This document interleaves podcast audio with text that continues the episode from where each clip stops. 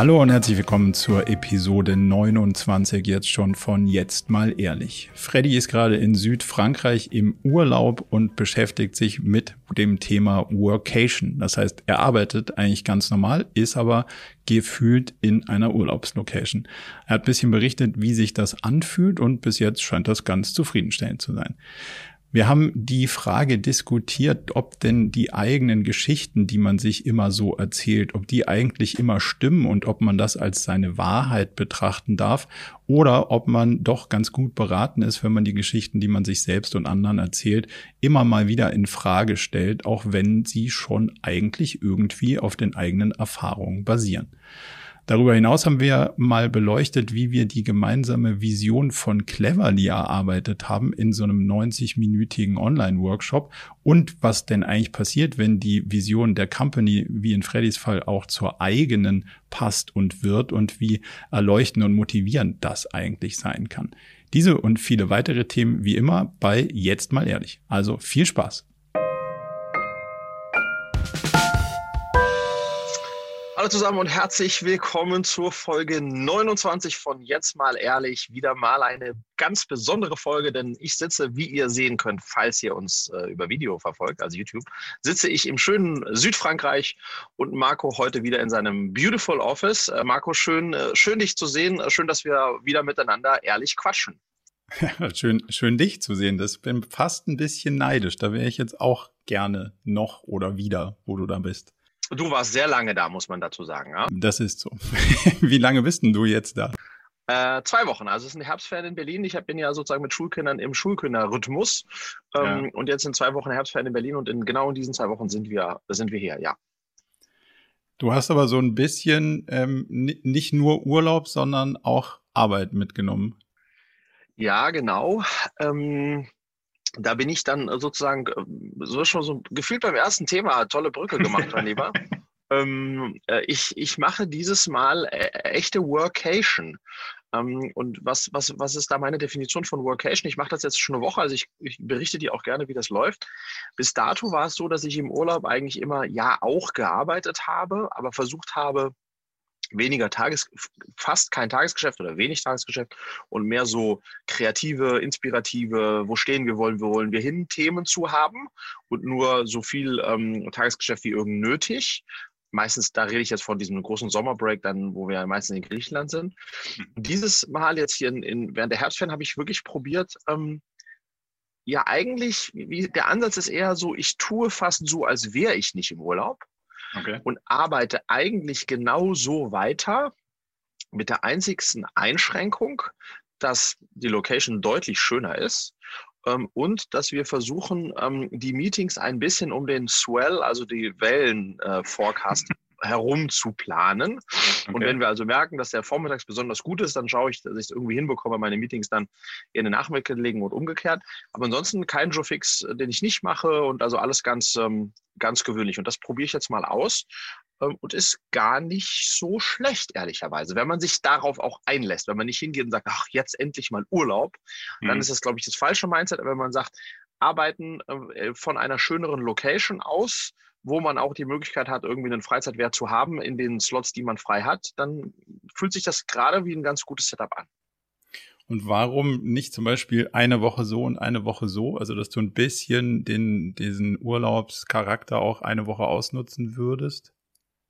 Also der, der Aufwand, da hinzufahren und so, das ist ja jetzt auch schon nicht, also das ist ja jetzt nicht, dass du eine Stunde von Berlin äh, quasi irgendwo bist, wo es ein bisschen netter ist, sondern das ist ja schon auch mit Fahrerei und so verbunden. Also ja, ich glaube, also könnte man auch machen, aber ich wollte es tatsächlich mal testen, um zu gucken, ob das etwas ist, was sustainable für, für auch länger sein könnte. Weißt mhm. du, dass man, ähm, dass man dann auch gar nicht mehr das als Urlaub definiert, ähm, sondern dass man sagt, wir sind jetzt sechs Wochen woanders ähm, und das ist dann halt eine schöne Location und arbeitet quasi normal weiter mit der Einschränkung, dass man sich ein bisschen schon auch Slots rausnimmt, wo man sagt, da möchte ich was machen. Und deswegen wollte ich, wollte ich das jetzt mal genauso, äh, genauso testen, ja.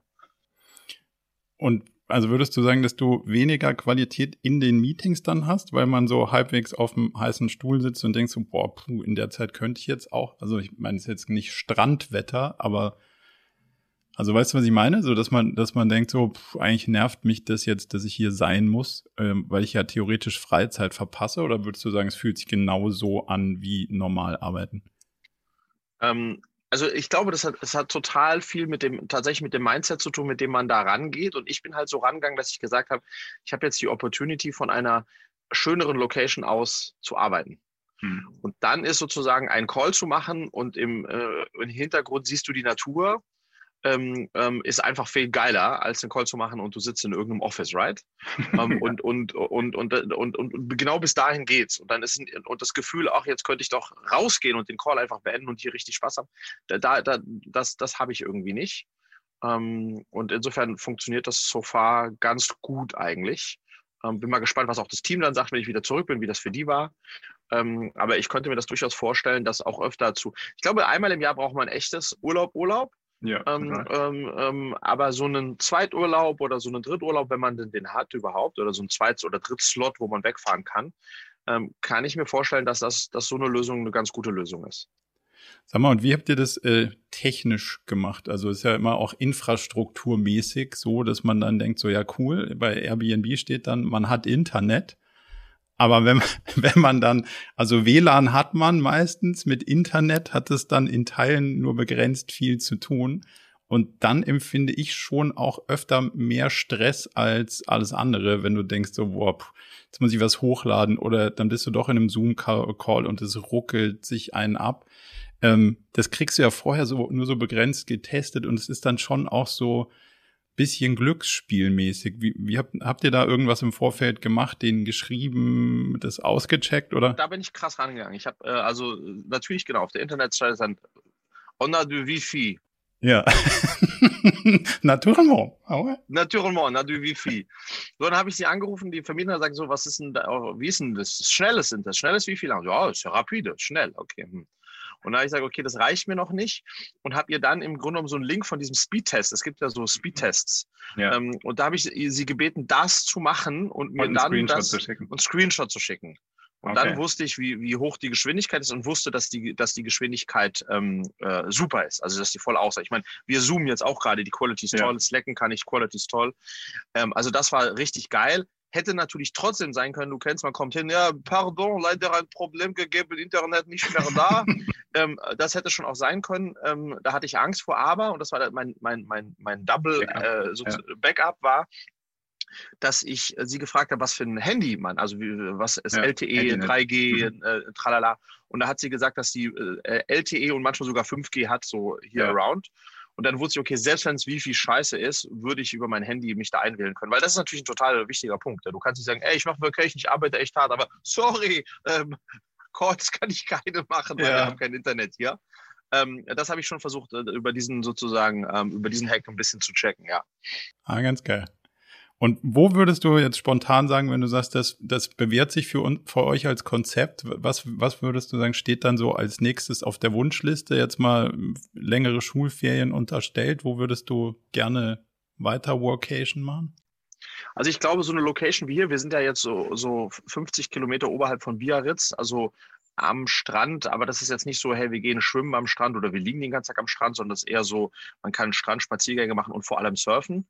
Ähm, also das ist schon ideal. Also hier im Süden Frankreichs, aber natürlich auch in Portugal da unten, weil du hast im Grunde genommen so eine, eine sportliche Aktivität, die du machst, wenn du nicht arbeitest. Mhm. Aber jetzt weniger so, Griechenland wird sich dafür nicht so richtig eignen, wo wir im Sommer sind, weil Griechenland ist meistens so, stehst morgens auf, dann gehst du aufs Boot und fährst irgendwo hin und das nimmt den ganzen Tag ein. Weißt du, was ich meine? Ja.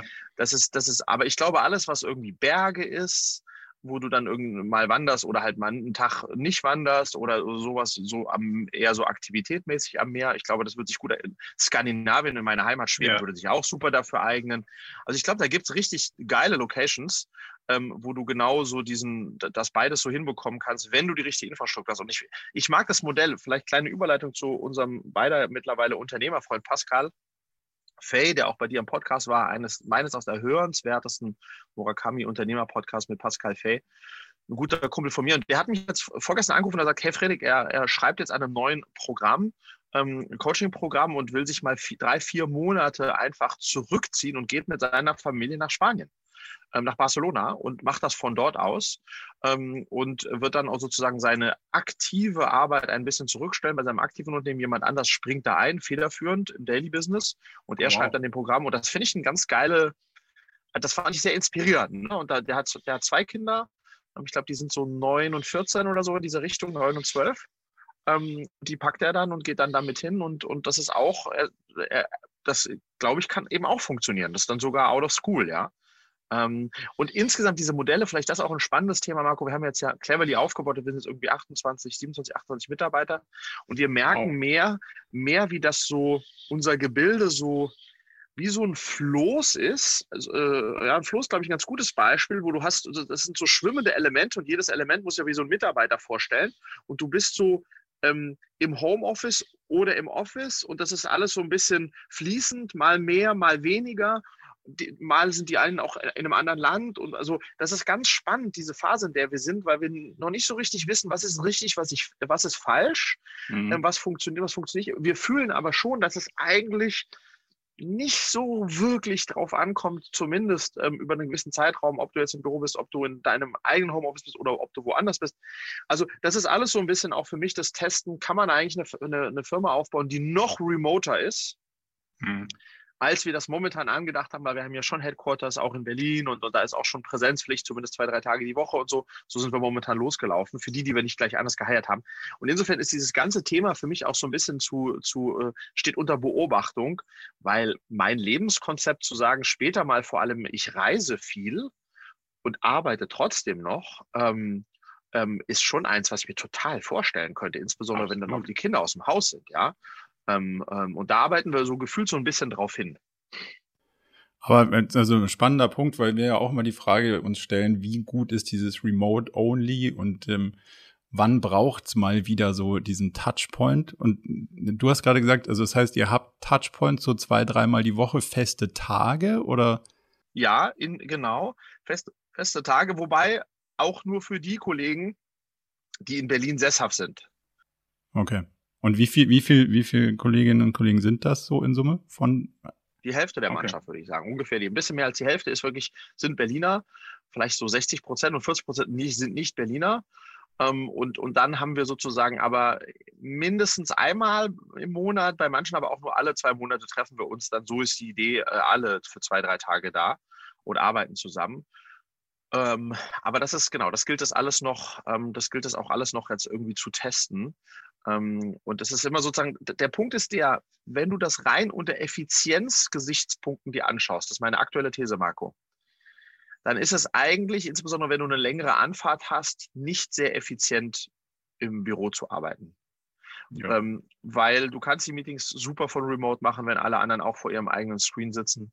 Ähm, und du hast dann nicht Anfahrt und Abfahrt und tralala und sowieso. Und deswegen so, aber das, was du halt nicht ein, sozusagen die, die, die, das, was du halt nicht einkalkulieren kannst, ist, was, was passiert dann in diesen Gesprächen, die einfach so passieren, ohne dass sie geplant sind. Ja. Vor dem Meeting, nach dem Meeting, emotional, hey, schau mal, ich hatte eine Idee verrückt, wie denkst du darüber nach? Also, weil das kannst du nicht schedulen und das passiert trotzdem. Und deswegen glaube ich, braucht es auch Inseln dafür.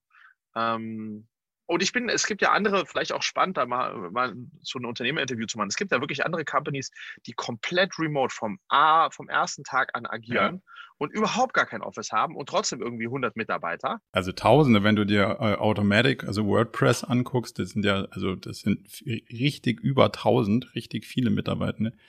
Da habe ich mir schon öfter mal angeschaut, wie die das machen und die machen das immer mit solchen ähm, also die Teams haben Budget und können dann irgendwo hinfliegen und sich treffen zum Beispiel oder hinfahren oder man muss ja nicht fliegen.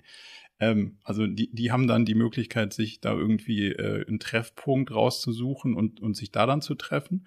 Und dann gibt's so, so, so Campus Weeks oder irgendwie so würde ich das jetzt mal nennen. Das heißt, dass man alle x Monate mal irgendwo hinfliegt und das, also das ist in dem Fall, die fliegen halt wirklich, weil das ja ein weltweit aufgestelltes Team ist sozusagen, ähm, um dann dort zu Hause ein, ein, ja, ein, so einen Campus zu bauen oder sich irgendwo remote einen Campus zu organisieren und dann da reinzugehen und zu sagen, hey, da kommen jetzt mal eine Woche lang alle zusammen und dann arbeitet man an bestimmten Themen und das, diesen, diesen Sprint-Gedanken, den finde ich schon auch ziemlich spannend, muss ich sagen, dass man dann halt hingehen kann und kann sagen, so, das jetzt mal das, wo man sich da mal auch dann darauf fokussiert in der Zeit äh, an bestimmten Sachen und halt nicht den nächsten Joe Fix und dann ist wieder der Montag und also das muss man auch, geht mir jetzt auch in meinem Setup irgendwie auf die Nerven, das muss man auch mal aufbrechen.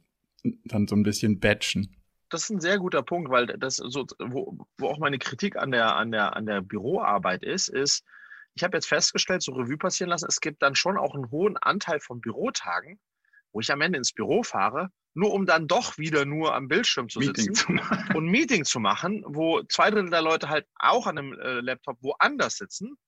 Ja und, und dann, ja, dafür, das, das hätte ich dann auch von zu Hause machen können. Weißt du, so dieses Gefühl ja. stimmt. Weil ich sehr spannend finde, Uliana, unser ehemaliges Au-pair-Mädchen, russisches Au-pair-Mädchen, mittlerweile eine ganz tolle Developerin. Ähm, die arbeitet bei einer Company in Berlin, die auch äh, jetzt remote-only sozusagen sind, aber sie haben ein Headquarter. Und die haben jetzt so ein Programm aufgesetzt, weil die haben irgendwie, keine Ahnung, 350 Mitarbeiter aus äh, 20 Ländern, wo die Mitarbeiter untereinander ihre Wohnungen tauschen ah. für einen Zeitraum und dann, hey, ich habe eine Wohnung in Tel Aviv, äh, ich in Barcelona, ich in Berlin, ich in so. Und dann tauschen die Wohnungen ähm, und so sozusagen äh, und in so einem rollierenden System und es ist dann immer in, in Wohnungen anderer, in anderen Städten. Und das ist natürlich auch total geil wiederum.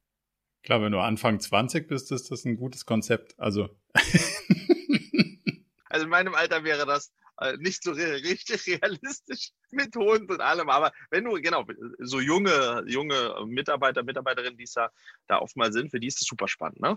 Ja, total. Das ist schon eine, eine romantische Vorstellung. Aber ich mag die, mag auch die Idee von Pascal irgendwie zu sagen, man nimmt sich raus, um so eine Kreativphase auch woanders irgendwie hinzukriegen. Weil, da, also ich merke schon, dass viel auch bei dem Kreativzeug in so einem Trott hängt, wo du dann sagst, ah ja, jetzt ist hier wieder das und dann muss ich wieder den, also in dem Tag passiert das und dann kommst du auch gar nicht so rein. Und wenn du das so ein bisschen irgendwo anders hin auslagerst, finde ich das, finde ich das eigentlich ganz, ganz spannend. Also ich habe Norwegen auf der, auf der Liste für so eine Workation. Da kam ich leider nicht rein bis jetzt, irgendwie einreisebedingungsmäßig, war leider, ähm, also Location hätte ich, aber Einreisebedingungen waren schwierig. Ähm, aber mal sehen, vielleicht kriegen wir das kriegen wir das hin. Ähm, wo wir bei Auslagern sind. ich wollte mit dir meine Auslagerungserfahrungen teilen und vielleicht auch meine Auslagerungsfrustration teilen und, und mal sehen, wie du, ähm, was du da für Erfahrungen hast und ob du vielleicht ein paar, paar andere Ideen noch hast. Ähm, ich habe viele Aufgaben mit Freelancerinnen und Freelancern und, und, und sagen wir mal so Teilzeit äh, Kräften, also die bei mir sozusagen nur teilzeitmäßig äh, bestimmte Parts übernehmen, ausgelagert. So und das sind eigentlich für sich ist das glaube ich immer cool, aber in Summe funktioniert es irgendwie nicht so doll, weil die einzelnen Freelancenden dann natürlich hin und wieder andere Projekte haben, die äh, vom Timing her nicht so zu den Sachen passen, die wir uns so überlegt haben. Und in Summe bin ich gerade bei eigentlich steht alles still. So. also, wenn ich, wenn ich alle Bausteine, die ich brauche, übereinander lege, bin ich noch ein ganzes Stück weit weg von einem fertigen Online-Kurs mit Buchprojekt nebenbei, wo alles zusammen jetzt mal dann neu gemacht wird und fertig sein muss. Aber die einzelnen Bausteine, die wir haben, die sind irgendwie nicht so wirklich im Zeitrahmen, weil natürlich die eine Person dann sagt, ja, jetzt ist mir das noch dazwischen gekommen, ich habe noch einen anderen Kunden gewonnen, da muss jetzt aber dringend das gemacht werden, da muss das gemacht werden, dann längerer Urlaub und, und so weiter und so fort. Also alles für sich genommen irgendwie total valide Gründe. Und ich kann auch niemandem irgendwie A böse sein, B bin ich derjenige, der auch nicht immer alles on time bringt. Also so in sich ist es einfach ein systemisches Problem. Aber ich habe das Gefühl, dass dieses kleinteilige Auslagern nicht dazu führt, dass mein Problem gelöst wird. So. Aber es sind ja ganz unterschiedliche Fähigkeiten und Fertigkeiten. So, es ist jetzt auch nicht die, also ich stelle es mir angenehmer vor, man hätte ein oder zwei Mitarbeitende, die, die genau das dann alles könnten und sich auch darauf fokussieren können, weil es ist ja für, für jeden Einzelnen dieses mehrere Hüte aufhaben, mehrere Projekte gleichzeitig machen und so, ich glaube, es ist auch einfach nicht angenehm. Also für mich ist nicht angenehm, ich schätze für die, die anderen wahrscheinlich auch nicht. Ähm, und es wäre wahrscheinlich angenehmer, wenn man sich dann darauf konzentrieren könnte. Aber ich kann halt die einzelnen Fähigkeiten, die ich brauche, nicht Vollzeit ähm, auslasten. So. Und nun stehe ich da. Bin so mittelhappy mit meiner Situation. Und, und sozusagen, jetzt stehst du da und, und merkst, dass, dass es so kaum wenig oder gar nicht vorangegangen ist, oder? oder? Genau. Genau. So, und jetzt, also, jetzt sind mir ähm, einige Themen wieder zurück auf meinen Schreibtisch gefallen. Das ist jetzt erstmal, das ist jetzt mal so. Ähm, und mein Reflex ist, naja gut, dann mache ich es halt selbst, weil dann weiß ich wenigstens, also dann bin ich selber schuld, so. Und inhaltlich weiß ich, was dann da passiert, weil nochmal einen Anflug zu machen und jetzt jemand anderen nochmal da sozusagen on zu boarden, hat halt ein massives Investment und, und ähm, das Thema ist komplex, das zu verstehen, das Thema, worum es geht, kennenzulernen, zu verstehen, wie, wie wir ticken und so, das ist halt eine massive Ramp-up-Investition. Ähm, die kann ich nicht nochmal leisten, so. Und da würde ich dann sagen, ja gut, dann mache ich es halt, dann probiere ich halt alleine, wie weit ich komme und, und sehe mal, wie wir da irgendwie weiterkommen, so. Aber fühlt sich jetzt halt irgendwie so an, dass mein Rucksack plötzlich wieder viel zu voll geworden ist. Also weil es wieder zurück auf meinem Tisch gelandet ist. Und da, da war ich jetzt schon zwei, dreimal, aber mit dem Approach, den ich irgendwie versuche, komme ich da irgendwie nicht raus. Also ich habe ja, also I feel you, ähm, weil sozusagen die Zusammenarbeit mit Freelancer in Kombination mit der Arbeit mit Festangestellten ist ja sozusagen mein tägliches Brot, weil bei so einer digitalen äh, Company, die ja auch äh, ganz viel Marketing und solche Themen hat, hast du halt Leute, die du immer als Freelancer hast, ne? Also ob das jetzt äh, UX-Designer sind, ob das was auch immer, ja, ähm, alles Mögliche. Wir haben allein jetzt haben wir haben wir sechs, sieben, acht Freelancer, äh, mit denen wir aktiv zusammenarbeiten. Ähm, und ich äh, weiß genau, was du meinst. Und man ist halt in dem Dilemma, Liebe würde man sowieso in-house haben, ähm, aber sozusagen diese eierlegende Wollmilchsau gibt es halt kaum. Also musst du dir Expertise einkaufen. Was ich einfach gemerkt habe, ist, ähm, oder was ich gelernt habe, du, du ringst halt immer um die Aufmerksamkeit bei dem Freelancer, weil der hat halt sechs oder acht Kunden. Hm. Und es ist schon so, das kann man schon sagen, der, der am lautesten schreit, sich auf, am aufmerksamsten macht, kriegt auch am meisten Attention.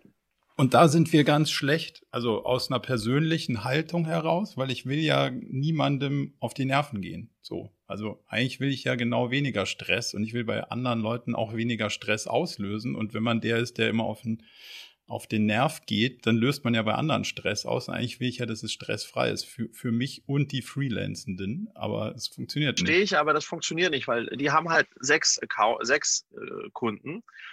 Und die, von denen sie am wenigsten hören, sind die, die am angenehmsten sind, weil hm, da ist kein Stress.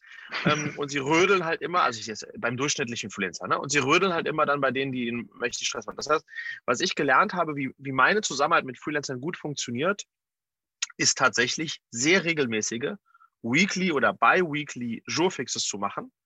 Ähm, 30 Minuten.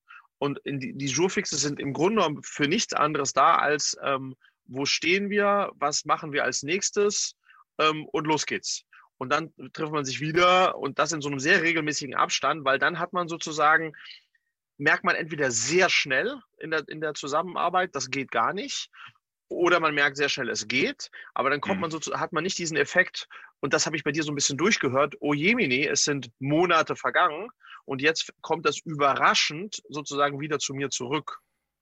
Ja, also es ist, es ist, es ist so ein Ramp-up zwischen bisschen Verzögerung, bisschen Verzögerung, bisschen mehr Verzögerung, äh, noch ein bisschen mehr Verzögerung, dann wird es aber besser.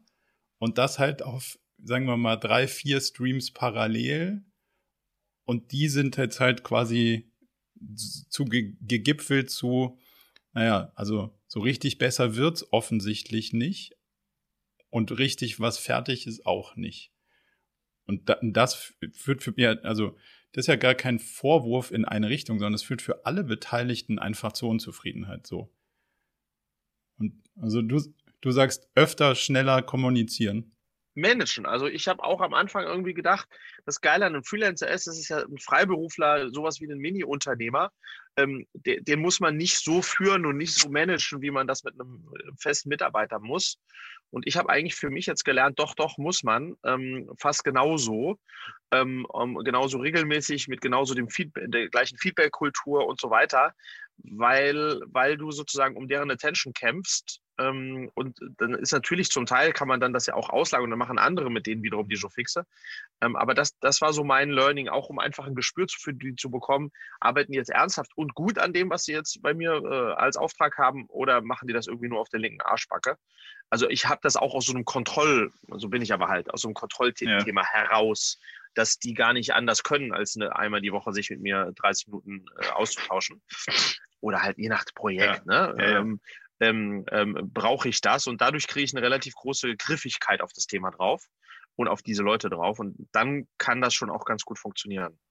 Aber der, der spannende Teil ist ja, und da, da bin ich auch schlecht, dass ja eigentlich Vertrauen Komplexität reduzieren kann. Das ist ja der einzige, die einzige Chance, die Bälle, die du hast, irgendwie in der Luft zu haben, ohne das Gefühl zu haben, boah, sind zu viele, indem du eigentlich vertraust, so.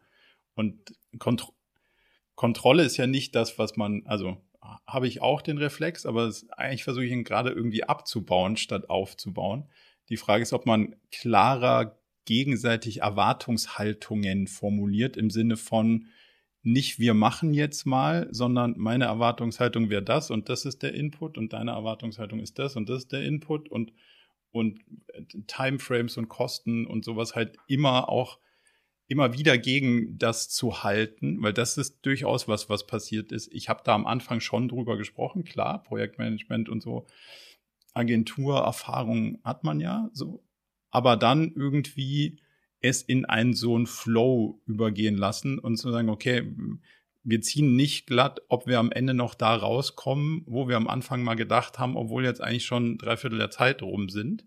Und das ist wahrscheinlich der, der Punkt, den du mit Managen auch ansprichst, dass, dass man da gemeinsam dann irgendwie mehr drauf bleibt. So, das ist wahrscheinlich schon was. Ja, und am Ende, wie du sagst, dass man, ähm, ja, Vertrauen, es ist ein wunderschöner Satz auch, äh, ähm, aber ich gehe halt erstmal, also ich habe eine ganz große Liebe für Menschen, aber ich gehe trotzdem erstmal mit einer, mit einem, mit einer Grund äh, Skepsis. Äh, Skepsis heran. So, und dann bin ich aber ganz schnell im, wenn ich jetzt zwei, drei, vier regelmäßige Meetings gemacht habe und gemerkt habe, oh krass, der Typ ist immer noch motiviert, ähm, sagt, was er tut und bleibt da dran, dann ziehe ich, zieh ich mich schon auch weiter zurück, ja. Aber wie gehst du zum Beispiel mit dem, mit dem Vertrauen um? Erzählen wir mal so einen klassischen Fall, den man gut und gerne ja in so kleinen Unternehmen wie unserem auslagert, ist sowas wie ein AdWords-Konto. So, und da, und da Vertrauen zu gewinnen, dass, dass jemand, ein, eine Freelancerin oder ein Freelancer das so managt, wie du es mit, da ist ja dein Geld, weißt du? Also jeden Euro, den du da raushaust, könntest du auch nicht Google in den Rachen werfen.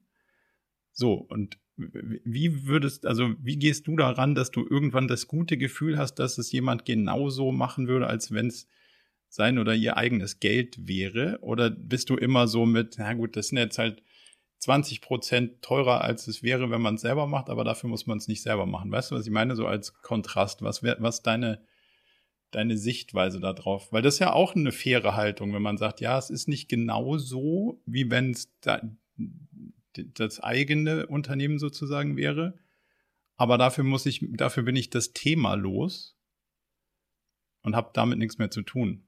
Kann ja auch eine, also kann ja auch sein. Total. Ich glaube, also ich unterscheide da sehr. Es gibt ja Disziplinen, in denen bin ich sehr gut und Disziplinen, in denen bin ich nicht sehr gut.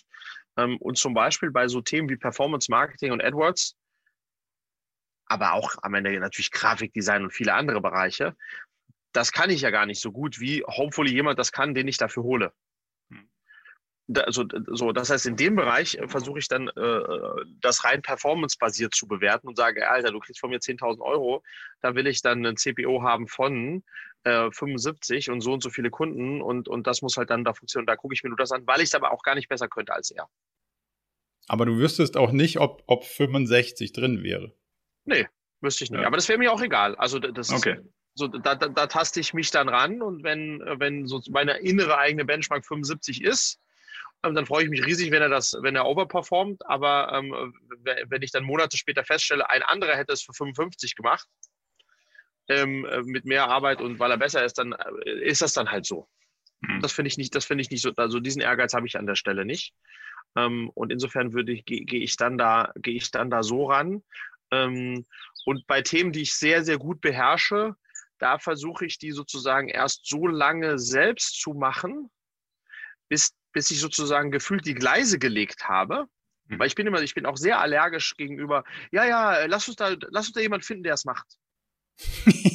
ja, lass erst mal rausfinden, wie es geht. Ja, genau. Lass uns erstmal rausfinden, wie es geht, das zu unserer eigenen Perfektion bringen, ja. beherrschen und dann sagen so, das sind die Gleise, die ich gegangen bin, äh, äh, äh, ich ganz selbst und dann jemand reinholen, den man natürlich auch in der Sache für besser hält und sagt so, das ist die Vorgabe. Wie würdest du es denn machen? Mhm. Und dann kann man sozusagen das Challengen sein, wie würdest du es denn machen, weil man es ja selbst gemacht hat. Und dann kann man auch schauen, läuft der at least den Track so weiter, masso menos, wie wir den schon mal gegangen sind, oder hast du da totale Leistungsab? Fälle. Also ich glaube, dieses auch zu früh jemanden reinholen, weil das ist ja, wir neigen ja auch dazu als Unternehmer zu sagen, oh Gott, oh Gott, Hauptsache ich habe das vor meiner Liste. Ja, ich habe lange nichts mehr von dem gehört, aber wird schon laufen. so, bloß nicht, bloß nicht die News bekommen, dass nichts läuft. Dass es nichts läuft, ja, bloß lieber nicht fragen bloß lieber nicht fragen, ja. Und oftmals auch bei so unangenehmen Sachen, wir sehen jetzt zum Beispiel beim Sales, ja, wir haben, wir haben ja auch am Ende bei Cleverly, äh, haben wir Rückrufe bei Eltern, äh, von Eltern, um dann am Ende eine Probestunde zu vereinbaren. Und da haben wir dann ja relativ frühzeitig auch Leute zu uns geholt, die das dann machen. Aber da haben wir auch am Anfang gesagt, nee, nee, nee, nee, nee. Die ersten 100 Anrufe machen wir Gründer schön selbst hm. um herauszufinden, wie sind diese Telefonate, wie könnten wir, auch wenn es kein so möglicherweise angenehmer Job ist, wie könnten wir das Gleiche an unsere Mentoren geben, ohne, ohne selbst ein klares Verständnis dafür zu haben, wie sowas funktioniert. Wie es eigentlich geht, ja, total. Und da glaube ich, oftmals hast du eine Kombination aus zu früh outsourcen, dann nicht wirklich managen, hoffen, dass alles top läuft, um dann mal aufzumachen, die Box der Pandora und herauszufinden, oh shit. Das will ich dir jetzt gar nicht zum Vorwurf machen. Ich will nur ja, sagen, ja, it, it, happens, ja? Ja, it happens. Maybe. Just asking for a friend. Aber also ganz schönes, äh, ganz schönes Learning. Ich habe gestern äh, den, den Podcast von Tim Ferriss, den hätte ich dir auch geschickt. Tim Ferriss in seinem Podcast über seinen Podcast. Drei Stunden und äh, wie auch immer, wie viele Minuten auch immer. also wirklich alles von Tech-Equipment über äh, wie, wie gewinnt man Gäste und, und Growth-Hacks und also einmal alles, wirklich sehr, sehr Nee, mit einem, ähm, äh, der, der andere, das Namen habe ich leider vergessen, aber der, der Podcast von ihm heißt All the Hacks. Das ist so, wie du Reisen äh, über Kreditkartenpunkte optimieren kannst und, und so. Also so den, der, der moderne Life-Hack Podcast so. Und die zwei tauschen sich so ein bisschen aus. Der andere moderiert so ein bisschen. Also super spannend. Und dann sagt er halt auch, in seinen frühen Tagen hat er halt, und das ist genau der Punkt, den du auch gemacht hast, alles einmal selbst gemacht, eine gewisse Zeit. Also die ersten, let's say, 50 Episoden selber recorded, selber geschnitten, selber hochgeladen, selber das und das. Und das ist der, also das verfolge ich in dem Konzept schon auch. Also ich habe auch alles selber hochgeladen und recorded und tralala, um dann zu wissen, so grundsätzlich die Basics mal zu verstehen, wie geht das und wie kann man das dann irgendwie optimieren. Da halte ich schon viel von. Ähm, aber es gelingt mir halt auch nicht immer, weil dann das, das Beschäftigungsfeld irgendwann so breit wird, dass man es auch nicht mehr alles immer selber hinkriegt. Aber das fand ich auf jeden Fall ein sau, saugutes, äh, saugutes Learning von dem. Und was auch noch sau spannend ist, und das haben wir ja auch, also wir sind jetzt recht A, ein eingespieltes Team. B, haben wir zumindest mal die Hardware so im Griff, dass wir sie bedienen können. Aber es ist jedes Mal irgendwas anderes. Immer ist irgendwas so. Und er sagt halt auch, also zwei Sachen, die ich da mitgenommen habe. Also du musst es halt so einfach wie möglich halten. Wenn es kompliziert wird, geht's kaputt. Also Und wenn ich hier angucke, wie viel Kabel in welche Geräte laufen und aus welchen Geräten wieder in die anderen Geräte und dann denkst du so, ah, das war beim letzten Mal irgendwie anders und dann ist das irgendwie Wackelkontakt und schon hast du den Salat. Das war eine Sache, also keep it simple und dann, wenn du es simpel hältst, alles andere geht sowieso kaputt. Und dann sagt er, alles redundant. Zweifach aufzeichnen, egal ob du in person oder sozusagen remote machst, weil äh, und er hat sagt auch Zencaster, Squadcast, Riverside, alles nett, aber alles lässt dich irgendwann mal im Stich. Und das ist ja auch, das haben wir ja auch festgestellt. Also alles soweit ganz cool, aber wenn das das einzige ist, worauf du dich verlässt, bist du halt in Teilen auch verlassen. Und dann, das entspannt dann so. Ich nehme jetzt hier auf drei Geräten gleichzeitig auf.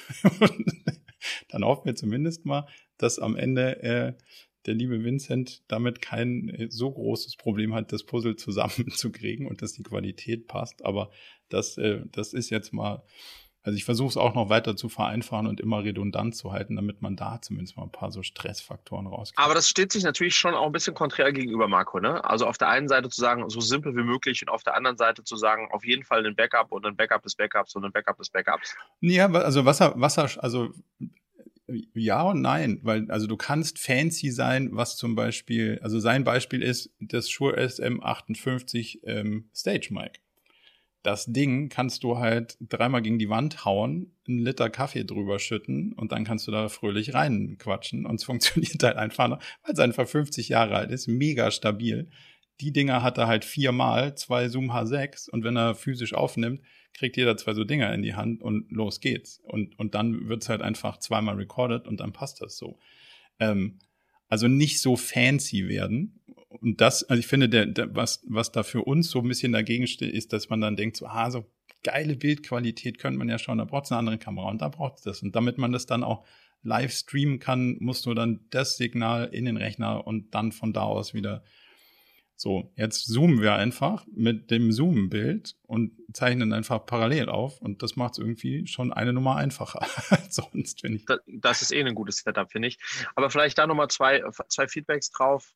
Ähm, und da mache ich uns selbst auch ein bisschen einen Vorwurf. Ähm, und ich glaube, das, das zählt für viele da draußen. Ich glaube, dass ganz viele aufgrund so einem, so einem Wahn oder einem Wunsch, dass es perfekt ist, erst gar nicht anfangen, hm. was zu machen ähm, und das ist äh, falsch. Und ich sehe immer wieder, da heule ich zum Teil auch, es gibt YouTube-Channels, die, die gehen ab wie fucking Schmidts Katze und die werden produziert auf einem schlabbrigen Samsung von vor drei Jahren, wackelt die sich da einen ab und die Leute lieben es. Ja, Content geht. So, und, und, und dann, so, das heißt, es ist, da ist nichts, da fliegt nicht einmal eine Drohne, nicht dran zu denken. Höchstens fliegt die Handykamera mal von links nach rechts, das ist dann die Flugaufnahme. ähm, und, und, und, und trotzdem, she's doing it und, und, und das, also sozusagen ein guter Content ähm, ähm, trumpft alles. Punkt eins, das ist ein großes Learning. Ich mache es trotzdem in meinen Videos so, wie ich es mache, weil ich einfach großen Spaß daran habe, es so zu produzieren. Ja. Aber es bräuchte es nicht. Das muss man sich schon immer vor Augen halten. Ähm, ähm, und das Zweite ist, und das glaube ich eigentlich auch, was uns jetzt betrifft, unseren Podcast, ähm, ich glaube, was entscheidend ist, ist schon beim Podcast eine richtig gute Tonqualität. Mhm. Weil sonst, das, das fuckt ab, wenn du das nicht hast. Das, das haben wir letztes Mal gesehen. Ja, das nervt einfach total beim Hören. Und dann verlierst du die Leute, ja.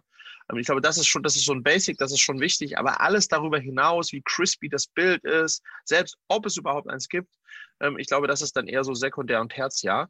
Aber so die Basics, ähm, du, du siehst was oder in unserem Fall, du hörst was und du hörst es gut. Das ist schon, Ton ist, Ton ist ja auch, jetzt wollen wir nicht zu technisch werden, ne? aber Ton ist das meist unterschätzte äh, Thema in, in, in, in Content Production, weil man denkt immer, das, das ist gar nicht so wichtig. Das ist super wichtig, weil das Gehör äh, ist halt so ein entscheidendes Organ für uns in der Wahrnehmung und stört sehr schnell. Und deswegen glaube ich, da, ähm, ja, da können auch wir noch besser werden. Aber ich finde, da haben wir zum Beispiel beim letzten Mal schon einiges draus gelernt, weil ich ja durchaus darauf optimiert habe, so ein Kamerabild auch clean von einem Mikrofon zu halten. Ähm, das hat, das hat zwar also ein schöneres Bild gegeben, aber einen schlechteren Ton. So, und jetzt habe ich es wieder umgestellt. Jetzt habe ich wieder äh, quasi Kamera und Mikrofon drin, aber dafür hoffentlich die Soundqualität so, dass sie, dass, dass sie zweifelsfrei passt. Aber vielleicht nochmal deinen anderen Punkt aufgreifen und dann vielleicht auch so ein bisschen eine Überleitung machen. Ähm, dieses alles selbst mal gemacht zu haben, sozusagen, man nennt das von der Pike auf gelernt. Ja. gute alte Schule. Ja. Und jetzt Achtung, jetzt kommt der Satz. Ich habe das Gefühl, das ist in der jungen Generation, das geht denen einfach verloren. Stark. Auf das Thema will ich jetzt gar nicht mit dir eingehen. Das würde ein Ja. eigener, eigener Podcast werden. Was ist das eigentlich für eine Generation? Ein Satz sage ich trotzdem. Die Ja. äh, ein wunderbares Work-Life-Balance haben wollen, also schön viel Freiheit, Freizeit und Freiheit, aber dennoch richtig Kohle verdienen. Das passt einfach nicht zusammen. Aber gut, Punkt jetzt hier. Punkt. Worauf ich eigentlich hinaus, worauf ich Ja. eigentlich hinaus wollte, ist, ähm, weil so ein Work-Life, also da, vielleicht sind die schon, schon ja wesentlich weiter in ihrer, in ihrer Entwicklung, dass es gar nicht nur um Arbeit geht. Das, das beneide ich fast schon, diesen Zustand. Ja. Aber dann gleichzeitig doch irgendwie 80k verdienen zu wollen im zweiten Job, das verstehe ich. nicht. Aber gut, so. Aber was ich eigentlich sagen wollte, ist, von der Pike auf zu lernen. Das ist was Tolles, Marco, weil ich habe, äh, so bin ich zum Fernsehen gekommen. Ich habe, weiß ich, hab- war Absperrer, ich war Produktionsfahrer, ich habe das Maskenmobil gefahren, ich habe also diese ganze Reihe gemacht, bis ich dann irgendwann mal Produktionsleiter und Producer wurde. Ähm, Und das hat mir sehr gut getan. Und das habe ich versucht, genauso in den letzten 12, 13 Jahren Marketing, Online-Marketing und, und Unternehmertum ja auch genauso zu tun. Und das, ist, glaube ich, Hm. ist großartig. Weil, wenn ich jetzt in einem Bewerbungsgespräch bin mit einem äh, Chief Marketing Officer oder egal, kann der mir nicht einen A für ein X verkaufen, weil ich weiß, was man können muss und wie das funktioniert und wie das nicht funktioniert. Das ist ganz großartig auch, ja. Ähm, und das ist eine ganz große Power. Aber das Jetzt sorgt kommt. auch, das sorgt aber dann eben auch manchmal dafür, dass sich in meinem Kopf halt Wahrheiten gebildet haben, von denen ich halt sage, ja, das, das ist so. Das funktioniert so. Das wird so gemacht. Also sozusagen, dass ich mein eigenes äh, erfahrungsbasiertes Storytelling habe, was dann manchmal auch ein bisschen dampfwalzenmäßig wirken kann und Fakt auch ist. Ja. Ähm, und, und das wollte ich, das war ja so ein Thema, was du auch, äh, was wir vorhin ein bisschen kurz angesprochen haben, was ich ganz spannend finde und wo ich, äh, wo, wo ich sozusagen aber eine, irgendwie eine Connection finde zu dem von der Pika auf gelernt. ja. Ähm, weißt du, was ich meine? Total. Also ich, ich liebe diese Idee, weil ich beobachte die bei mir auch ganz stark, dass man irgendwie, ich sag's mal, sich Geschichten erzählt. So, und dann sagt, ja, das ist ja so. Und man, und die Geschichten sind ja erfahrungsbasiert. Und dann, also man hat eine Erfahrung gemacht, dann hat man sich die Geschichte darauf zusammengereimt und dann ist die Wahrheit ist immer ein schwieriges Wort, aber dann ist die Geschichte oder die, die, der Standpunkt so geworden. Und was ich beobachtet habe, ich habe zum Beispiel ja eine ne, ne Aussage, die haben wir auch schon mal diskutiert, die Matrix ist als Organisationsform total ungeeignet, weil irgendwie mehrere Leute ziehen an an einem Mitarbeitenden und keiner sieht, wenn es zu viel ist und, und es gibt keine Abstimmung und es gibt ganz viele Gründe, warum es Quatsch ist so. Und das habe ich mit einem meiner ältesten Freunde diskutiert und dann sagt er, du hast total recht. Wir machen es trotzdem und ich garantiere dir, wenn ich dir erkläre, warum und wie wir es machen, wirst du mir recht geben und sagen, das ist, dass man, dass man es genau so macht. Jetzt. Also, dass man da, also du würdest es auch nicht anders machen. Und dann dachte ich so, aber die Geschichte in meinem Kopf ist doch, die Matrix ist Schrott und war sie schon immer und wird sie auch immer bleiben. Was ist denn jetzt mit meiner Geschichte? muss ich meine eigene, muss ich meine eigene Wahrheit hinterfragen? Und dann habe ich festgestellt, was ist eigentlich Wahrheit? Wahrheit muss ja sein, es muss ja beweisbar sein. Sonst ist es ja nur eine Geschichte oder ein Standpunkt. Und dann ist mir aufgefallen, so viele Wahrheiten gibt's gar nicht. Also ich kann dir eine Menge Geschichten erzählen, ich kann dir auch eine Menge Standpunkte vertreten. Und ich würde sagen, ich bin deutlich weniger progressiv im Vertreten meiner Standpunkte, als ich das vor vielleicht zwei Jahren, eins, zwei Jahren war. Aber wenn man das so drauf guckt, dann muss man ja noch viel demütiger auf das ganze Thema sein und sagen, ja, ich habe mir das jetzt zwar schon zehnmal überlegt oder fünf Erfahrungen dazu gemacht, daraus ist eine Geschichte Standpunkt geworden. Und seitdem erzähle ich mir die immer selber und allen anderen. Und da ich die so auch progressiv und gut erkläre, sind die anderen auch immer so, ja, schon, theoretisch hat er recht. So. Aber ob es dann hinten raus auch belastbar immer stimmt, I don't know. Aber dazu müsste man ja, ist nicht nur, um, um den Punkt zu dir zurückzuspannen, man müsste es ja dann nicht nur von der Pike auf lernen, sondern auch noch quasi immer wieder re-evaluieren. Und das geht ja nur dadurch, dass du die Erfahrungen wiederholst. Weil den Erfahrungsschatz, den man hat, der ist ja vielleicht jetzt schon drei, vier, fünf Jahre. Also die Geschichten, auf die ich zurückgreife, die sind drei, vier, fünf Jahre in Teilen alt. habe ich zwar First Hand, War Room mittendrin und so, also Ärmel hoch und voll dabei, aber nachdem ich dann gewusst habe, wie die Geschichte ist, habe ich sie auch schon ganz schön oft erzählt und, und seitdem versuche ich auch ehrlicherweise zu vermeiden, sie wieder zu erleben.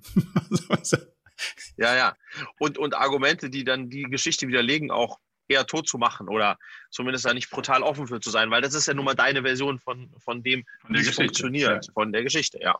Jetzt müssen wir nur irgendwie aufpassen, dass einem das, also wenn man das noch paar Jahre weiter spinnt, dann sind die Geschichten halt 30 Jahre alt.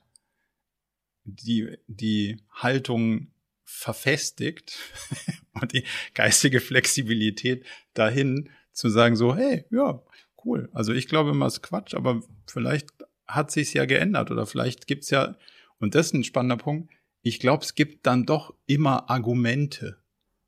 Also es, diese totalitäre Wahrheit ist wahrscheinlich meistens gar nicht so, sondern am Ende muss man viel öfter sagen, kommt drauf an. Ich glaube, grundsätzlich ist Quatsch, aber so könnte schon sein, dass es der kleinstmögliche Quatsch ist und dann würde man es wahrscheinlich trotzdem so machen. Weißt du, was ich meine?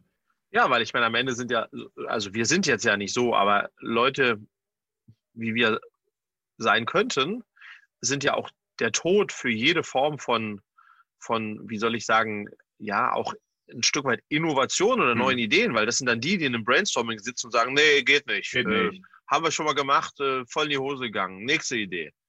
So, ähm, ähm, und das ist natürlich ganz grausam, ja, ähm, ähm, weil genau wie du sagst, wenn das vor fünf Jahren nicht ging, heißt das nicht, dass das heute nicht ging, geht in einem ganz anderen Kontext. Ich glaube, dass es als ein ein, ein, ein Teil der, des Hinterfragens, sollen wir das machen? Ist das ein, ist das ein wichtiges Experience Sharing? Damals mhm. im, im folgenden Kontext hatten wir folgende Learnings, deswegen hat es nicht funktioniert. Und dann muss man einfach evaluieren und open-minded genug sein, um zu sagen, sind eigentlich genug, genug Data Points äh, weisen wieder auf einen ähnlichen Ausgang hin, weil die, äh, weil es relativ vergleichbar ist, trotz alledem, dass wir schon fünf Jahre zurückliegt. Oder ist es eigentlich die Ausgangslage eine ganz andere? Ja?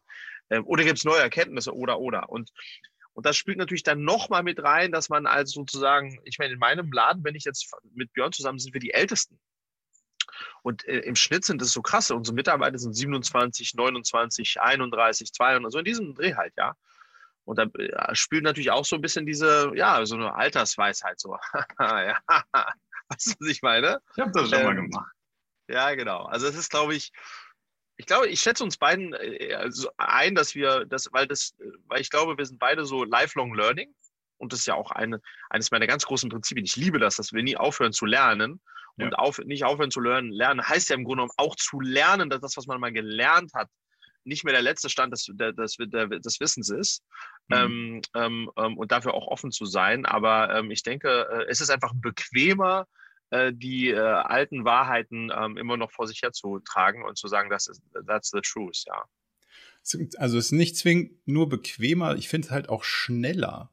Also das ja, wenn du die, wenn du die Muster erkannt hast, kannst du ja sagen, ah, wieder so eine von der Situation. Und diese Situation löst man am schnellsten so. Weil muss man ja nicht, nicht lange drüber nachdenken. Das ist ja dann mehr so fast schon reflexartig, dass man sagt, wow, krass, der hat Matrix gesagt, so jetzt Attacke, durchladen kurz und dann sagen so, das geht deswegen nicht, anstatt mal zuzuhören, zu sagen, was hat denn dich zu der, Über zu der Überlegung geführt, dass das eine gute Lösung sein könnte? Und es zahlt halt, es ist halt auch, ja, ich weiß, es ist ein, äh, irgendwie ein alter Spruch, aber der passt halt auch hier rein. Ne? Alle sagten, es geht nicht, dann kam einer, der wusste nicht und hat es einfach gemacht. Also das ist schon auch so, ne? Also es ist. Ja. Ähm, aber also vielleicht, um die Konzepte mal übereinander zu legen, was man, was man sonst ja findet, ist, ähm, auch in, in dem ganzen buddhistischen oder Meditationsfeld ist ja das Beginners Mind Konzept. Also, dass du da hingehst und sagst so, ah, ich schau da mal an, als hätte ich das noch nie gemacht. Und damit hast du diese Muster nicht, ah, ich weiß, dass es nicht geht und so und so macht man es nicht und so und so macht man es nicht und so, also, sondern versuchen sich der Sache offen zu nähern. Aber auf der anderen Seite klingt es halt auch doof, alles von also wenn du jedes Mal wieder von der Pike auf lernen müsstest, wie du jetzt die Kamera ankriegst, dann wären wir, also dann würden wir nicht rechtzeitig zur Aufzeichnung kommen. Das ist auch schwierig. Also man muss wahrscheinlich auf seinen Erfahrungsschatz zurückgreifen und dennoch irgendwie offen sein. Und, und was, also habe ich noch nicht zu Ende durchdacht, aber was ich immer spannender finde, ist, es gibt so ein Buch, das heißt Who Gets What and Why. Das habe ich noch nicht gelesen, aber ich finde den Titel sehr inspirierend und ich habe ihn für mich umgedeutet Who Wants What and Why.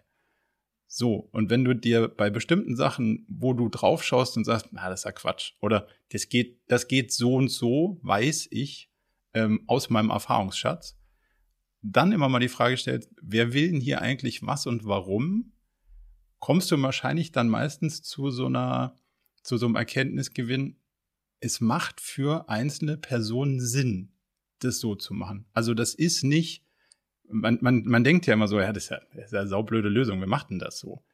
Aber offensichtlich gibt's ja Motivationen und die können emotional oder rational sein, für Leute bestimmte Sachen so zu tun, wie sie sie tun. Also das ist, also, dass die das immer alle nicht wissen, stimmt wahrscheinlich gar nicht. Es ist übrigens auch umgekehrt. Ich glaube, es geht auch nicht nur in die Richtung zu sagen, ähm, das haben wir schon gemacht, das hat nicht geklappt, das müssen wir nicht nochmal machen. Es geht eben auch in die Richtung, wir haben das so gemacht, das hat so, hat so geklappt, lass uns das wieder machen. Also mhm. weißt du, du hast, ja. das funktioniert so, Marketing geht so. Deswegen lass uns genau so anfangen. Das hat vor fünf Jahren so auch schon geklappt. Also und das, das sehen wir ja jetzt. Also das so zum Beispiel für uns Facebook, Instagram als Kanal kannst du komplett vergessen. So und das war die ganze Zeit total gut. und jetzt Marco, habe ich eine großartige Anekdote aus meinem Schnack aus meinem Leben, die die, die äh, toll in den Kontext passt ähm, die ich dir nicht, noch nicht erzählt habe, die ich gerne mit dir und euch teilen möchte, ähm, die, auf diese, die, die auf dieses Thema passt. Und zwar, als wir jetzt unsere drei Millionen Finanzierungsrunde announced haben, habe ich äh, auf LinkedIn plötzlich, äh, wenig überraschend, viele Nachrichten bekommen. Also lauter so eine Dienstleister und Coaches und, und weiß ich nicht was, Anlageberater, die sagen, ja, Gratulation zu dieser tollen Runde. Anlageberater, die haben das noch nicht verstanden. Das war kein Exit dass es nicht mein Geld ist. Aber auch irgendwelches halt keiner Softwarelösung ja. und hast du nicht gesehen, ja? So. Ach toll, das wäre genau jetzt, wir können helfen. Und eine war so ein Marketing-Dude, der gesagt hat, hey, willst du schnell äh, skalierbare Ergebnisse im Online-Marketing, dann bin ich dein Mann. So, und ich hatte so drüber gelesen, dachte mir, honestly, ich habe nicht mal weitergelesen. Ja, das war so eine, one of those messages, right? Und eine halbe Stunde später habe ich auf meinem Friedrich at Harcourt eine E-Mail von dem gleichen Typen. Bisschen besser formuliert, nicht ganz so salesy und sagt, ähm, ich habe ein kleines Video äh, auf YouTube gemacht, ähm, ähm, wo ich mich vorstelle, weil ich würde wirklich gerne für dich und für Cleverly arbeiten. Hier ist der Link. Okay, bin, ich da draufgegangen, bin ich da draufgegangen und hat der auf seinem YouTube-Channel ganz öffentlich ein zehnminütiges Bewerbungsvideo gemacht, wo er gesagt hat, hey, ich bin der John, ich bin ein Riesenfan von das, was ihr bei Cleverly macht. Und ich will mit euch arbeiten. Ich will euch helfen, mehr Kindern zu helfen. Und hat also ein zehnminütiges wow. YouTube-Video gemacht, in dem er mich angesprochen hat, Cleverly angesprochen hat und gesagt hat, meine Strategie ist jetzt, dass ich mir meine Kunden aussuchen möchte und deswegen auch so individuell jetzt dich frage, euch frage, ob ihr mit mir arbeiten wollt. Das bin, der bin ich, das kann ich, hier kann ich euch helfen. Meldet euch. Hm. der, der Pitch ist nicht schlecht der Bitch ist nicht schlecht. So, was habe ich gemacht? Ich habe ihm unter sein YouTube-Video, habe ich ihm kommentiert, lieber John, Gratulation, du hast gerade einen Anruf gewonnen. Lass uns telefonieren. äh, und dann haben, wir, haben wir telefoniert und es stellte sich raus, blitzgescheiter Typ. Und da habe ich ihm gesagt, wo wir stehen, was wir haben, was wir nicht haben. Und habe ihm gesagt, dieses Standardprogramm brauchen wir alles nicht, können wir alles, aber hier und da könnte ich vielleicht noch Unterstützung brauchen. Und dann hat er äh, drei, vier Tage später mir nochmal was durchgeschickt und jetzt gucken wir an, ob wir zusammenarbeiten. Die Chance ist gar nicht gering. Und mich hat einfach sozusagen so begeistert, dass jemand so einen ganz anderen Weg gegangen ist, dass mir einfach das wieder so gezeigt hat, wenn der das da macht und auf diese Idee gekommen ist und die so durchgezogen hat, ja, dann wird er vielleicht auch für mich im Marketing auch andere Ideen haben und, und unkonventionell herangehen. Und das ist ja das, was wir alle suchen. Hm. Ähm, und deswegen fand ich das sehr, sehr spannend und sehr inspirierend, dass bei, keine Ahnung, 100 Nachrichten, die man so bekommt, die alle das Gleiche wollen, einer dann mal einen ganz anderen Weg geht und sich traut, einfach mal vor die Kamera zu setzen und ein öffentliches Video zu machen. Und das ist dann, wo ich dann sage, ja, geil. Ähm, und das finde ich eben ganz spannend. Und wahrscheinlich, wenn der Leute in seinem Umfeld gefragt hätte, die hätten ihn alle für verrückt erklärt. Ähm, aber er hat es einfach gemacht. Ja, aber das ist ja, also lieber einiger weniger. Also du siehst ja, das funktioniert auch on Scale nicht mehr, tausend Leuten LinkedIn-Nachrichten zu schicken und so, hey, vielleicht so, also dieses ganze Bot-Zeug, das war eine Zeit lang jetzt ganz witzig, aber jetzt nervt es halt, on, also weil es so lange so viel geworden ist und da muss man sich ja irgendwie absetzen. Und es müsste ja nicht mal ein öffentliches Video sein. Also er könnte dir ja auch einen Private Link schicken und sagen, das haben wir jetzt für dich gemacht. Das muss ja auch der Rest der Welt nicht zwingend sehen, wenn man da nicht so Bock drauf hätte. Aber dass er individuell sich so mit dir und dem Unternehmen auseinandersetzt, das glaube ich der schon ein zentraler Punkt. Und das, also das ist Investment auf jeden Fall. Aber ich glaube, es, aber ich glaube, es zahlt sich aus. Ja, also in, in dem Fall auf jeden Fall, wahrscheinlich. Ähm, ähm, und das fand ich, ja, das, äh, das hat mir auch wiederum, sozusagen, das hat mich inspiriert, auch andere Wege mal wieder zu denken und zu gehen und zu tun, ähm, weil davon braucht es einfach mehr, weil die, die, die eingetretenen Pfade sind einfach eingetretene Pfade, ja. Stichwort inspiriert.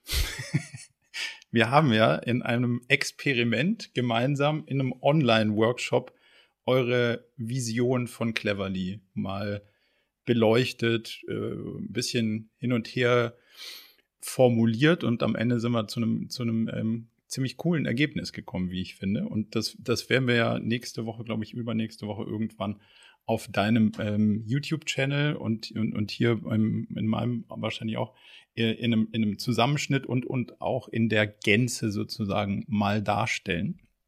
Also, wen das interessiert, wie man mal zu einer Vision kommt in roughen 90 Minuten. Es war auf jeden Fall ein sehr interessanter Ritt und ich fand das, also das Ergebnis sehr inspirierend, deswegen komme ich drauf.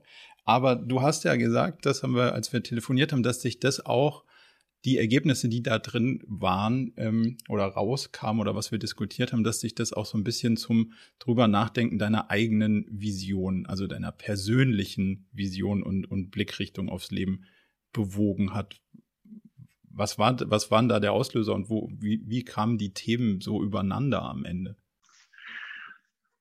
Ja, es war ganz spannend, Marc. Also für mich und ich glaube für uns auch als Gründerteam war das eine, eine ganz besondere äh, Erfahrung, weil wir sind jetzt so quasi ein Jahr unterwegs mit Cleverly und hatten, glaube ich, alle so ein bisschen eine Vorstellung von unserem Why, also warum machen wir das.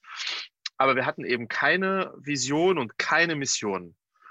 Und dann haben wir in einem meiner letzten Vlogs, äh, habe ich dich ja sozusagen äh, live dazu überredet, äh, uns dabei zu unterstützen. Und dann hast du es wirklich geschafft, uns, wir waren zu fünf, äh, fünf aus dem Management, innerhalb von 90 Minuten haben wir jetzt unsere Mission und unsere Vision und unsere Mission steht. Das ist schon crazy.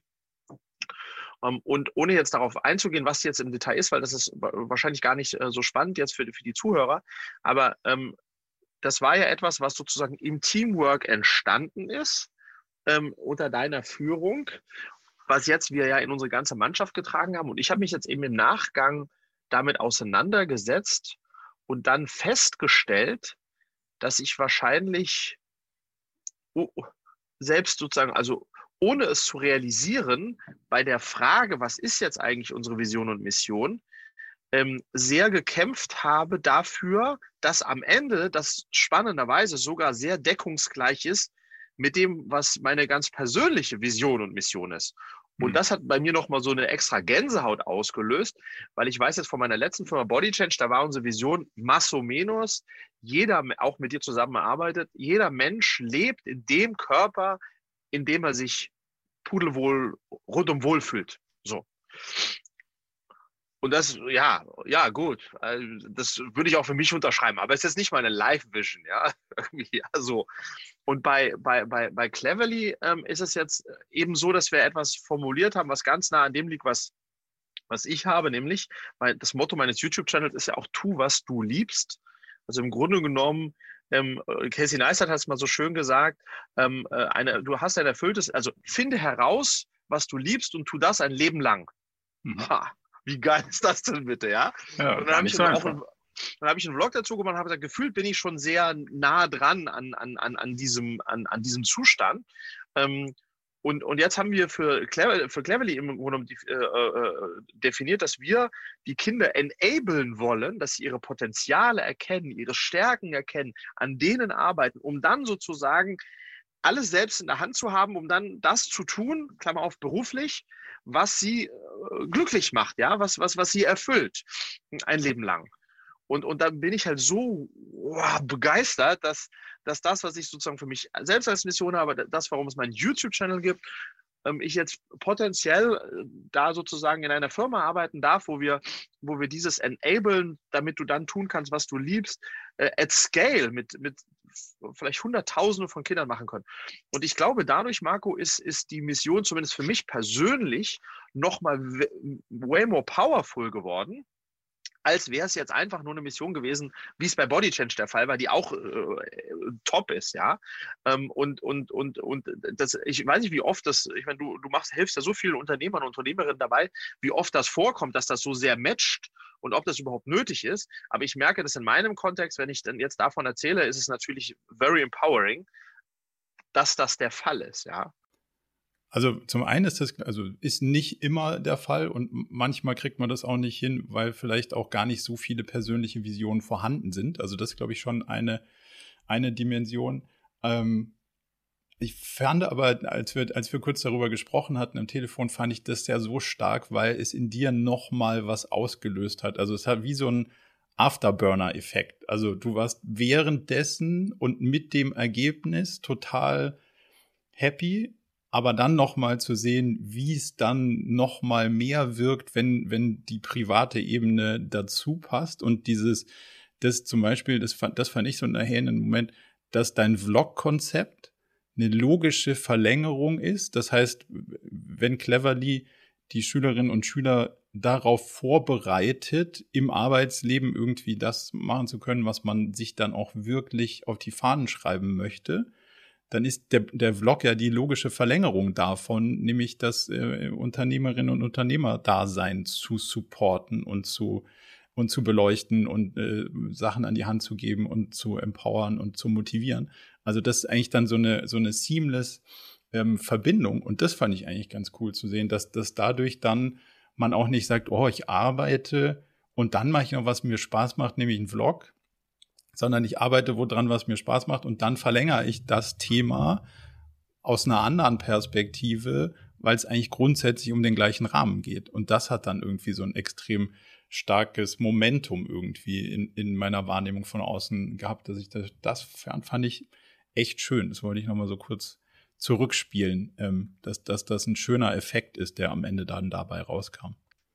Das finde ich lieb von dir. Und jetzt, wo ich auch so drüber nachgedacht, ist das Spannende, wenn ich mir meinen Vlog anschaue, dann glaube ich, ist das zum einen natürlich meine eigene Persönlichkeit, die, die, die ein Stück weit vorlebt, halt wie es ist, ähm, zu versuchen, sehr nah dran zu kommen, das zu tun, was man liebt und wie das an, an, an, an lichten und dunklen Tagen ist. Aber am Ende auch alle Menschen eigentlich, Marco, ähm, die Teil meines Vlogs sind, du, ähm, aber auch andere Unternehmer, meine Großmutter, das sind auch alles Leute, die, wo ich sagen würde, dass die sozusagen ein Stück weit Role Models ähm, ähm sind und inspirierend sind für genau dieses Konzept. Weißt du, weil die, ja. weil die das für sich auch als, als zumindest relevanten Faktor sehen und nicht irgendwie in einem Ding drin hängen, was sie hassen, aber es tun, um damit Geld zu verdienen, sondern da schon sehr, ein sehr hohes Maß an Erfüllung finden. Und das Lustige ist, dass das, dass das über den ganzen Blog hinweg im Grunde genommen so ein bisschen das Thema ist. Und das war mir gar nicht so klar. Und das ist jetzt sozusagen, da, sind so Puzzleteile jetzt zusammenkommen mit der Vision von Cleverly, mit meiner ganz persönlichen Vision und wie ich sie im Blog auslebe. Und das ist dann so ein großes Ganzes. Und das ist schon crazy, weil wenn du jetzt überlegst, dass du als Unternehmer ja in deinem, in deinem Leben immer mal wieder Sachen startest, stelle ich mir Stand heute schon schwer vor, nochmal ein Unternehmen zu gründen, wo ich mich sozusagen mit der Vision so stark identifizieren kann, wie ich es aktuell mit der Vision, ähm, die Cleverly hat, identifizieren kann. Das ist natürlich super powerful. Ne? Ja. Ja, und es ist äh, eine, eine logische Fortsetzung der Reise, also die du an anderer Stelle äh, sozusagen vorher schon hattest und das jetzt äh, sauber runter exekutiert auf, auf die Vorbereitung zum, zum Unternehmertum irgendwie. Und äh, also das, da passen sehr viele Bausteine extrem gut zusammen. Und das ist dann auch nicht mehr so, also wenn man Bausteine hat, die nicht zueinander passen, dann ist ja immer spannungsgeladen. Ah, jetzt soll ich ein bisschen was dafür machen oder lieber dafür. Das ist jetzt irgendwie ein Feld und dadurch ist es für mich auch weniger komplex und damit irgendwie viel greifbarer. Also ja, und um vielleicht es dann noch einmal zu konkretisieren, weil ich jetzt sozusagen auch in den Onboardings immer so ein bisschen zu, unserem, zu unserer Vision und dem Why und warum haben wir überhaupt Cleverly gegründet spreche. Und da da passt das halt auch einfach, und das merke ich einfach so schön rein, weil Marco, warum ist die Idee zu Cleverly entstanden? Weil ich für mich festgestellt habe, die Schulzeit, die ich hatte, hat mich nicht gut aufs Leben vorbereitet und hat mir im Grunde genommen nicht den Schubs in die richtige Richtung zu geben, um am Ende das zu machen beruflich, was mich erfüllt. Es war nicht gegeben. Mhm. Und das muss doch besser und anders gehen. Und deshalb, deshalb ist Cleverly entstanden. Und nicht, weil wir gesagt haben, ach, die Schüler haben so schlechte Notendurchschnitte, lass uns denen mal helfen, in Mathe von 5 auf 3 zu kommen, dass alle ein 1,0 Abi bekommen. Nee, deswegen ist nicht entstanden. Und, und, und, und, und das ist so spannend, weil dann hast du sozusagen ganz in der, in der, in der Urwurzel der, der Entstehungsgeschichte ist genau das, dieser, dieser Deine eigene dieser, Erfahrung eigentlich. Meine eigene Erfahrung, dieser, das ist, das ist, das ist sozusagen der, der, der Grundkern und daraus ist das alles entwachsen. Und deswegen ist es ja nur klar, dass das auch die Vision ist. Aber bevor wir das mit dir in 90 äh, Minuten Arbeit haben, war das nicht klar. jetzt ist das klar geworden und burnt sozusagen noch hinten raus. Und insofern vielleicht auch da abschließend nochmal. Deswegen ist es auch, äh, wer Visionen hat, muss äh, zum Psychologen gehen, ist vollkommener Quatsch. Ich glaube, es ist super, super, super wichtig, ähm, das auch mal in so einer ganz ähm, ähm, abgesteckten Runde, ähm, idealerweise, wenn er denn Zeit hätte, mit, mit Marco oder seinem Team zu definieren, weil es ist, es ist für, also für mich war es jetzt powerful, aber auch für alle anderen Beteiligten. Äh, und es wird dann plötzlich viel schlüssiger, ja, und man kann andere da auch mitreisen. Und wenn ihr das äh, sozusagen die ganze, äh, bei mir auf dem Vlog wird es eine Folge dazu geben, bei Marco auf dem YouTube-Channel ähm, wird es dann die ganzen 90 Minuten, denke ich, ähm, am Stück geben von wir haben keinen Schimmer bis wow, wir haben eine Vision und Mission. Ähm, also empfehle ich euch, empfehle ich euch sehr, wahrscheinlich etwa zwei Wochen nachdem der Pod rausgekommen ist, sind die Dinger, sind die Dinger bei uns live. Schaut euch das unbedingt an. Ja, und ihr hattet natürlich nicht keine Ahnung, sondern es war ja alles schon da. Man muss es halt nur so ein bisschen rauskitzeln und zusammenbauen. Und das finde ich, sieht man ganz spannend. Normalerweise dauert es eher länger, aber dass wir das irgendwie so gut sortieren konnten, fand ich schon auch einen, einen spannenden Prozess. Also von daher sicher, sicher sehenswert so. Freddy, haben wir ganz schön viele Themen beleuchtet. Oh ja, also wir, haben wir uns durchgetankt. Ja, aber durch, also mir hat es mir hat's großen Spaß gemacht. Das war, mir auch. Äh, war, war, eine, war eine sehr schöne Runde. Freue ich mich, dass wir, dass wir uns da wieder zusammengerufen haben heute. Dann würde ich sagen, darf ich dir noch ganz viel Spaß bei der Workation wünschen. Und ich, ich bin, bin sehr gespannt, was du beim nächsten Mal berichtest, dann wieder aus Berlin, wie es, äh, wie es weitergegangen ist. Servus, Marco. Also, bis dann. Ciao.